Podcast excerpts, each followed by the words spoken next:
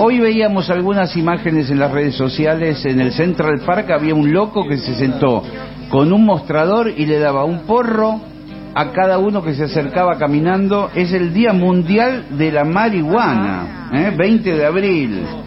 Y lo tenemos a Andy Chango. Querido, ¿cómo te va? Marce, ¿qué tal? Tanto tiempo. Qué bueno. Primero, ¿dónde estás? ¿En España o aquí? Estoy eh, aquí, estoy en la provincia de Buenos Aires, en el Merlo Partido de Libertad. Qué maestro. ¿Y a- por algo en especial? Porque en una época vivías en Capital.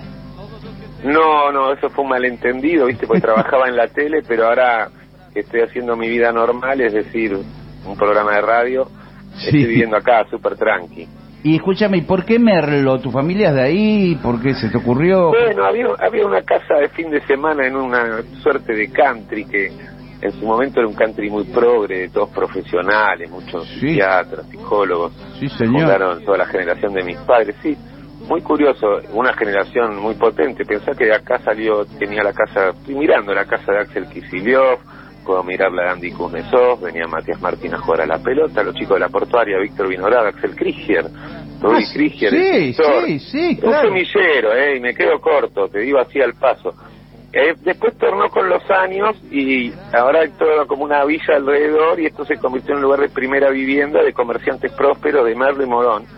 Y yo mantengo la casa de la infancia, soy el último que quedo de toda esa generación. Esa casa era de tus, de tus padres cuando vos eras chico. Claro, era donde veníamos los fines de semana a jugar a la pelota, al tenis, a comer asado. Era una casa de fin de semana, ahora es mi vivienda principal. Bueno, y mira cómo son las... Está buenísimo. Claro, te iba a decir, está buenísimo en este tiempo donde ah, es mejor guardarse que andar por ahí. Tenés un entorno soñado, salís a caminar. Sí, para este momento viene como anillo al dedo. Yo igual ya hace años, ¿no? Desde más de 10 años que vivo retirado de la ciudad, en España, siempre en el Escorial, en la montaña, en un Sí. lugar parecido, con también sus canchas de tenis, sus vecinos que tienen problemas. Eh, todavía no no me da para tener eh, el imperio privado, ¿no? Con pileta, cancha de tenis. Y escúchame, ¿y seguís siendo ese jugador de tenis implacable que le ganó, por ejemplo, a Eduardo Feynman y lo humilló televisivamente en un partido de tenis? La verdad que sí, hoy también juego todos los días dos, tres horas. Eh. Hoy tuve dos éxitos rotundos, jugamos con mi amigo Uri de 20 años contra dos señores de 70, uno cojo, Darío, Sí. pero de todas maneras ganamos 6-4, 7-5, un partido tremendo, muy, muy interesante. Estoy Eh. pensando que a partir de ahora, llámame el Día Mundial del Tenis, eh, Marce. sí, porque la verdad que ahí ro- ahí rompes todos los esquemas. Cuando la gente dice Andy Chango se debe levantar a las 4 de la tarde con todas las persianas cerradas. Es que eh, la gente tiene todos los esquemas rotos desde siempre, Marce. Uno, hazte la fama y échate a dormir. Bueno, 30 años de bardo tampoco es para despreciar, pero hace como 10 que estoy tranquilo y no hay manera, ¿viste? Hoy también pasó uno y me dice, eh, ¿qué haces lavando la ropa? ¿Sos ama de casa? Se piensan que soy una especie de trasnochado Sí. charlatán, que eso solo cuando estoy en pedo y ya casi nunca me pasa. Ya no te acordás ni cuándo fue la última vez. Mira, la verdad, sí, lo bueno es que me acuerdo, fue el cumpleaños de mi amigo Darío hace como un mes. Mirá. Estábamos compartiendo porque él estaba alquilando esta casa, ahora ya no está más, ya cada uno en su casa. Pero tocó su cumple de 65, vinieron 24 parientes de él y bebimos la mitad. O sea, la mitad yo y la mitad los 24 parientes. Lo digo porque el otro día cuando tiré las botellas, es verdad que bebe, bebe muy poco la familia de Darío. O sea, la familia está tranquila, hay mucho cristiano, mucho, como un cumpleaños cool, nunca había estado en un cumple así. Claro. Yo terminé tocando el órgano, canciones a la iglesia. El otro día al mirar las botellas calculamos y la mitad lo había tomado yo y la mitad todos los parientes. Andy, siempre me acuerdo cuando ibas a la televisión, épocas de, de Lucho Avilés, también de Mauro Viale. Claro, te recordaron Sí, todos en paz descansen, ya Sí. me estoy quedando sin, eh, ¿cómo se llama? Némesis. eh. Sí. Y me queda Feynman nomás. y que eran escándalos, la gente se, se hacían picos de rating porque era para verte a vos, a ver qué decías, cómo enfrentabas a veces hasta seis o siete personas de panel atacándote. ¿Cómo? ¿Qué te acordás de esas épocas? No, son pinceladas, ¿no? Yo creo que esas eh, son años plagados de, de locura y, y de anécdotas y estas detonaron especialmente, pero son solo pinceladas dentro de, de una partitura, un cuadro que está lleno de, de pinceladas, valga la triple redundancia. ¿no? Pero sí, eh, me acuerdo la adrenalina de ir a ir a de vuelta, o medio sobreexcitado, o medio en pedo, y decir estos son todos enemigos, y, y decir, bueno, eh, sí, era un poco como un campo de batalla, Sí. en cierta forma, pero todo muy por dentro, porque siempre mantuve la forma, la que tal, todo eso. Yo sabía que No, que estaba yendo a un lugar enemigo, y no, lo único que hice fue tirar contra misiles, que es mi especialidad, ¿viste? Yo soy un tipo muy tranquilo, viviendo Sí. solo, no tengo conflicto con nada, pero cuando algo me me viene a hinchar las pelotas, soy bastante cascarrabias acá con las pequeñas cosas y bastante furibundo con las grandes. Entonces cuando yo me alguien me agrede o me dice una boludez muy grande delante de, la gente, es decir, en cámara, y sí, creo que ahí sale salió algo que está buenísimo, que es una espontaneidad pasmosa para cerrarles el orto. Aparte es insólito viniendo de vos que sos un tipo así más bien suavecito, agradable y todo, te ponían en una circunstancia, siempre por hablar de la marihuana, que es el tema de hoy particularmente. Sí, eso detonó mucho. Yo creo que tiene que ver con la época, ¿no? Ahora eh, es como hablar de fútbol, Marce, pero la verdad que no, no tiene mayor trascendencia. Sí, la sigue teniendo porque la ley siempre va por detrás de, la cultura y de la gente, ¿no? Acá todo el mundo, yo te digo, acá en provincia, hasta todas las señoras que nada que ver, todo tiene su planta y la ley siempre va por detrás, ¿no? Eh, en este tema, tal vez pues los jueces tienen 90 años, lo tendrían que renovar cuando cumplen 50, darles una patada en el orto a los jueces, ¿viste? Y porque claro, gente con una moral que conozco de, de otra, de, de mi viejo guantes, entonces, ¿cómo pueden evaluar un cambio social como que nos gusta, como que fumamos porro todo el mundo? O sea, ya es un disparate luchar contra las cosas que pasan, ¿no? Lo mismo con la marca, de tanto No, pero hoy es el Eh, día de la marihuana, no, no, no, no, no, no. ok, no, te no defiendo vayamos la marca o- apuntado Chile, no problem. Bueno, escucha. En definitiva, eh, no, creo que para la época, yo creo que cuando fui a lo de Lucho, fue hace 22, 23 años, ¿viste? No, nadie decía que se drogaba. Yo creo que ahí le enumeré como 10 drogas que tomaba.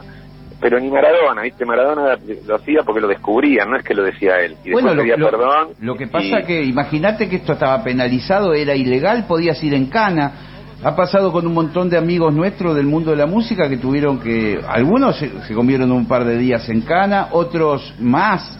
Me acuerdo de algunos Sí, músicos de, y de- del rock de los setentas así que estuvieron, otros ya posteriormente empezó la época de la probation y por No, ahí- y por no hablar de la gente que se comió condenas, ¿no? Por, Sí. por marihuana, por 25 gramos, por un consumo de marihuana como el que hacemos todos y tuvieron presos un año o lo que hiciera falta en una cárcel terrible, ¿no? Es, es una pesadilla como se se avanzó, el tema. se avanzó bastante con el tema del uso medicinal, pero del resto no. Sí, eso es, es un poco, a mí me parece bien obviamente, pero siempre y cuando dejen cultivar, ¿no? Está, lo que hicieron al principio de que tenés que comprarte el aceite afuera es otra careteada más que es inentendible, ¿no? Eh, pero bueno, ahora parece que vamos a empezar a producir aceite. Yo supongo que, que el uso medicinal es como la puerta de entrada a la legalización total, ¿no? Que es obvio que de acá a unos años va, va a estar legalizada la marihuana. Sí, bueno, porque eh, ya eh, hay pienso, un- pienso en el fenómeno cercano que tenemos en Uruguay, que fue muy polémico en aquel momento, que bueno, que iban a empezar a vender eh, faso en las farmacias, de hecho lo hacen, la gente va, saca un carnet, dice que fuma eh, de forma re- eh, recreativa y le, y le permiten comprar. Y, y eso que parecía ser un escándalo y que todo se iba a desmadrar y descontrolar, terminó siendo algo completamente normal. Sí, los modelos de los países que legalizaron las drogas son todos normales, o sea, todos, ni ninguno, todos están mejor que los que siguen luchando, ¿no?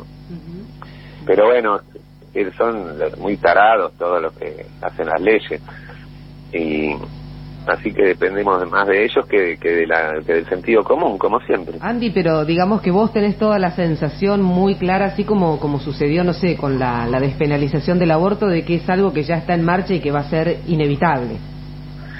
Sí, sí, sí, que cinco años, tres años, diez años, qué sé yo, pero ya, ya está, ya está porque cuando todo el mundo, es como cuando todo, eh, cuando fue la prohibición del alcohol con todos los inmigrantes italianos, irlandeses que había, lo que hizo Al Capone fue una obra de bien, lo que pasa que era una más, mataban gente, pero después hay un montón de sociólogos y gente que te interpreta que, que en realidad el chabón hizo lo que había que hacer, no se puede prohibir una cultura, prohibir el hábito del propio ciudadano que te vota, ¿no? Y la marihuana, más allá de la prueba de Uruguay y que los políticos de ahora, por lo menos de cierta rama de la política argentina, son progres con respecto a la marihuana o se hacen, eh, para mí lo contundente es la cantidad de gente que está plantando y fumando, y eso tarde o temprano son votos, y eso tarde o temprano es ley.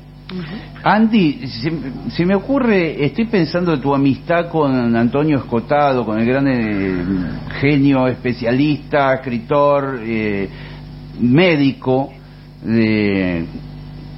¿En algún momento hablaron, averiguaron, te contó cuál es el origen, cómo aparece la marihuana en nuestro mundo? Porque yo siempre pienso en aquellos, los beatniks, los años 50, los músicos de jazz, después viniera el rock los hippies. Ahí como que aparece para mí la marihuana en, el mundo, pero en realidad son cultivos y son plantas ancestrales. ¿De dónde, de dónde viene todo esto? Mira, yo tengo siempre en los libros de Escotado, no lo hablé con él en persona, ah. el origen de marihuana, pero en los libros sí, el uso en Grecia, en los pueblos antiguos, ya está, lo mismo, sobre todo lo más importante que prohibido ahora y que la medicina universal es el opio pero la marihuana se usaba también en la antigüedad y no tanto como el opio con fines medicinales, el, opio es el ABC de la medicina, es el remedio desde la antigüedad hasta hoy para tratar el dolor, ¿no? Sí, sí, de hecho, bueno, eh, hay una cantidad de remedios que uno compra en la farmacia, obviamente con receta, que son opiáceos, ¿no? Sí, sí, bueno, son opiáceos, son más fuertes, cien mil veces más fuertes que el opio. Ese es todo otro tema. Ahora, eh, para el Día Mundial del Opio, porque pues, en Estados Unidos ahora van a unos juicios millonarios porque hubo 300.000 muertos por, eh, por una medicina, un opiáceo legal, que ya habían avisado que era ilegal, ahora tienen que pagar 10.000 millones 900 millones, 10.900 millones de millones de dólares, no, no 10.900 millones, sí. y, se abre un precedente con todas estas medicaciones, porque el tema de los opiáceos es que después de que mucha gente se quiebra una pierna, no sé, tiene un accidente, pero cuando termina de tomar un mes los opiáceos ya está enganchada Claro, una cantidad de muerte de sobredosis increíble, tal es así que dicen que tuvieron que poner más pura la heroína para competir con este medicamento que ya se cargó 300.000 personas de sobredosis, ¿eh? no, no de, del uso medicinal, sino que los laboratorios siguen, y los laboratorios inventaron la heroína, ¿no? La inventó Bayer en 1898. Entonces, los laboratorios siguen inventando opiáceos y que siguen siendo eh, letales eh, el mal uso, ¿no? pero es increíble cómo ahora le ganó eh, las muertes por esta droga que es legal, le ganó por goleada a las muertes por heroína, que se supone el gran monstruo satanizado, ¿no? Que estos laboratorios te venden esta pastilla y no va preso nadie, de última pagan 10.900 millones de dólares pues le sobra la guita, pero bueno, un dealer de heroína en Estados Unidos, imagínate la condena.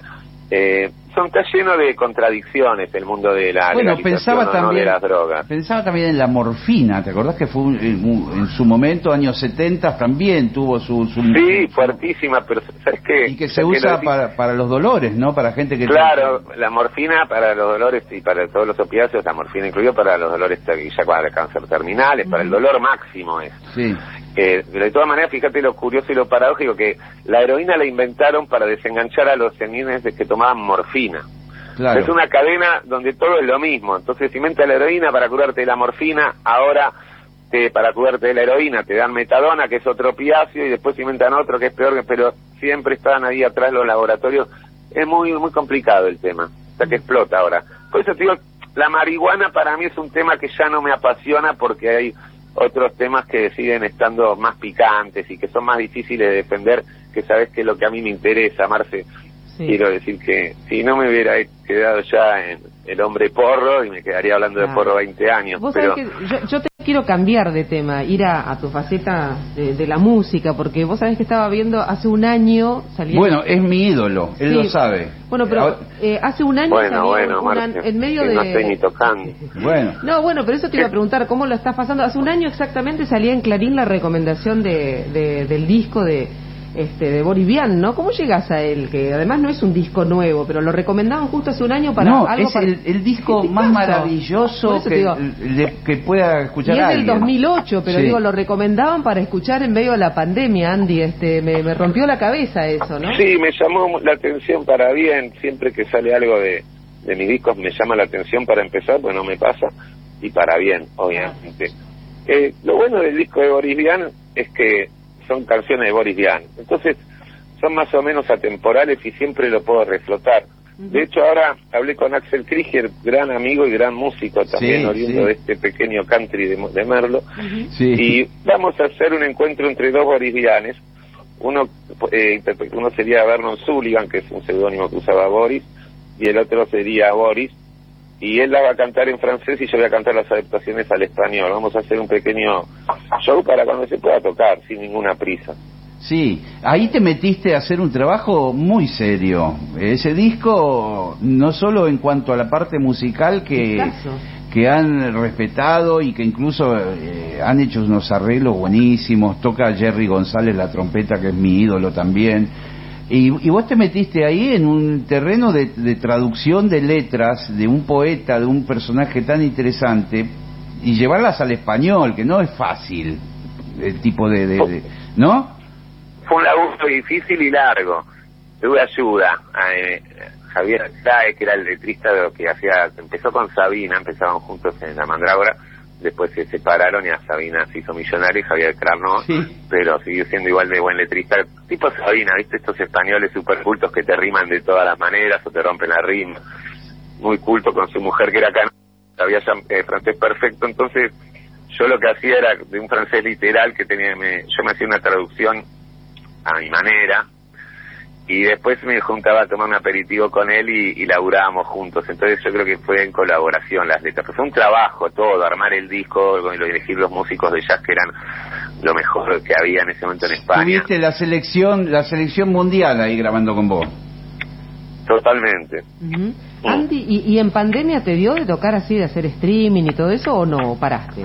Mira, tuve un momento en España cuando estaba encerrado en casa, ya al principio de todo, con toda, que sí, me dio por estudiar un poco de música clásica.